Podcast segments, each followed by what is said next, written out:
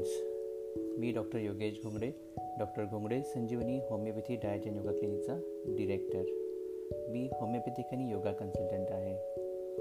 Friends आपण आज बघणार आहोत ॲलर्जी या आजाराविषयी. ॲलर्जी हा आजार काय आहे?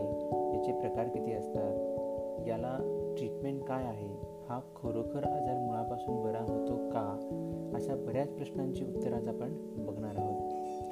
थोडक्यात ॲलर्जी म्हणजे काय? तर ॲलर्जी म्हणजे आपल्या बॉडीची hyper responsive reaction to the external stimuli म्हणजे वातावरणामध्ये जे काही आहे त्याचा जर आपल्या बॉडीचा संपर्क आला तर एक ॲलर्जिक रिॲक्शन येऊ शकते असं त्याचा अर्थ आहे.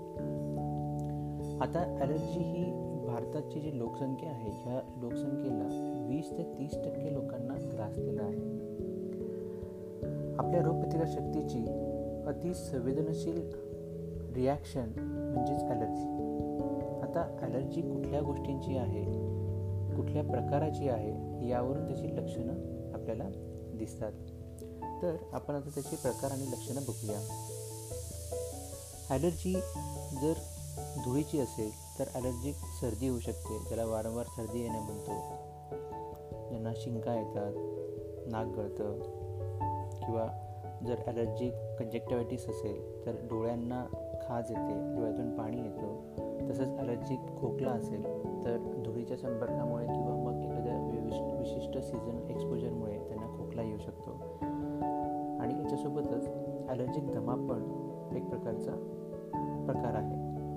यामध्ये सुद्धा छातीत घरघर होणे श्वासाला त्रास होणे हा प्रकार येऊ शकतो.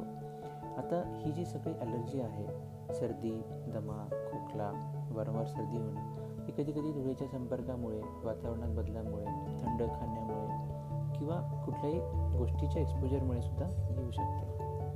पुढचा प्रकार आहे ॲलर्जीचा तो म्हणजे एक त्वचेची ॲलर्जी त्वचेला कधी कधी उन्हाची ॲलर्जी येऊ शकते कधी थंड वातावरणाची ॲलर्जी असू शकते.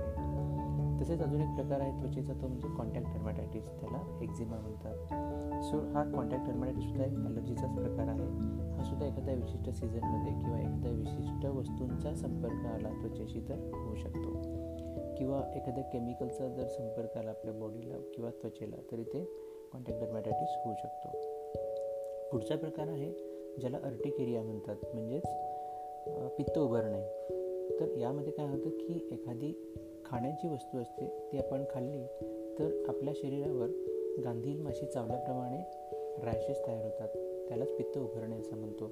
त्या रॅशेस लालसर प्रमाणात असतात अतिशय खाज येते तसंच पुढचा आणि शेवटचा प्रकार आहे तो म्हणजे कीटक किंवा पाळीव प्राण्यांची ॲलर्जी एखादा इन्सेक्ट चावला एखादा कीटक चावला तर तिथे एक रॅश तयार होते. लालसरपणा येतो तिथे प्रचंड खाज येते किंवा एका ठिकाणी चावला असेल तर पूर्ण बॉडीवर सुद्धा त्याची रिॲक्शन येऊ शकते. किंवा प्राणी पाळीस पाळीव प्राणी जर आपल्या घरात असतील तर त्यांच्या संपर्कामुळे त्यांच्या ज्या डँडर असतात तर त्यांच्या संपर्कामुळे आपल्याला सर्दी शिंका किंवा त्वचेची अलर्जी येऊ शकते. तर मित्रांनो ही सगळी होती अलर्जीचे प्रकार आणि त्यांची लक्षणं. आता याचे उपचार.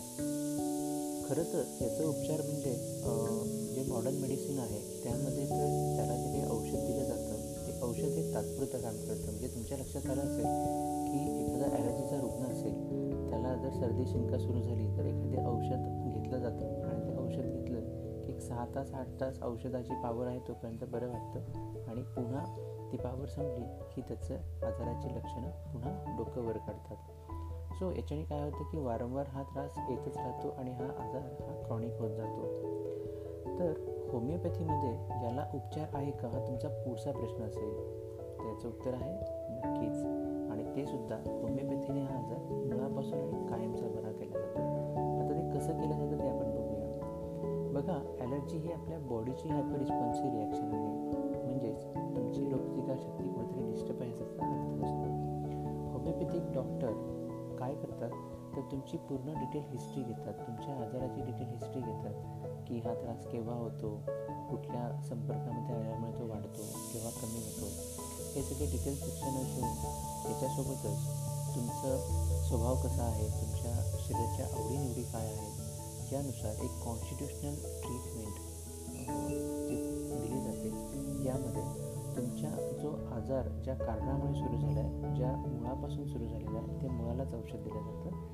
म्हणून होमिओपॅथिक औषधाने तुमची कुठलीही ॲलर्जी कायमची बरी होते. आता याला कालावधी किती लागू शकतो बरा व्हायला तर कालावधी तुमच्या आजाराच्या कालावधीवर डिपेंड्स आहे. तुमचा आजार खूप जुना असेल तर आपल्याला वेळ लागण्याची शक्यता असते. पण तुमच्या आजाराला जर खूप दिवस झाले नसतील तर हा आजार लवकरात लवकर आटोक्यात होमिओपॅथीने येऊ शकतो. तुम्ही म्हणाल मग काही डॉक्टर सांगतात की ॲलर्जी असेल तर पथ्य पाळायची गरज आहे का? तर मी म्हणेन निश्चितच नाही. होमिओपॅथिक औषध चालू असताना कुठल्याही प्रकारची पथ्य पाळायची गरज नाही आहे म्हणजे सपोज तुम्हाला धुळीचा संपर्क येत असेल आणि सर्दी होत असेल तर धुळीशी संपर्क येऊ देऊ नका असं आम्ही म्हणणार नाही. उलट आम्ही असं म्हणू धुळीशी संपर्क आला तरी चालेल. धुळीशी संपर्क आला आणि आपल्या औषधाने तुम्हाला त्रास झाला नाही म्हणजे तुम्ही बरं झाला असा त्याचा अर्थ असतो.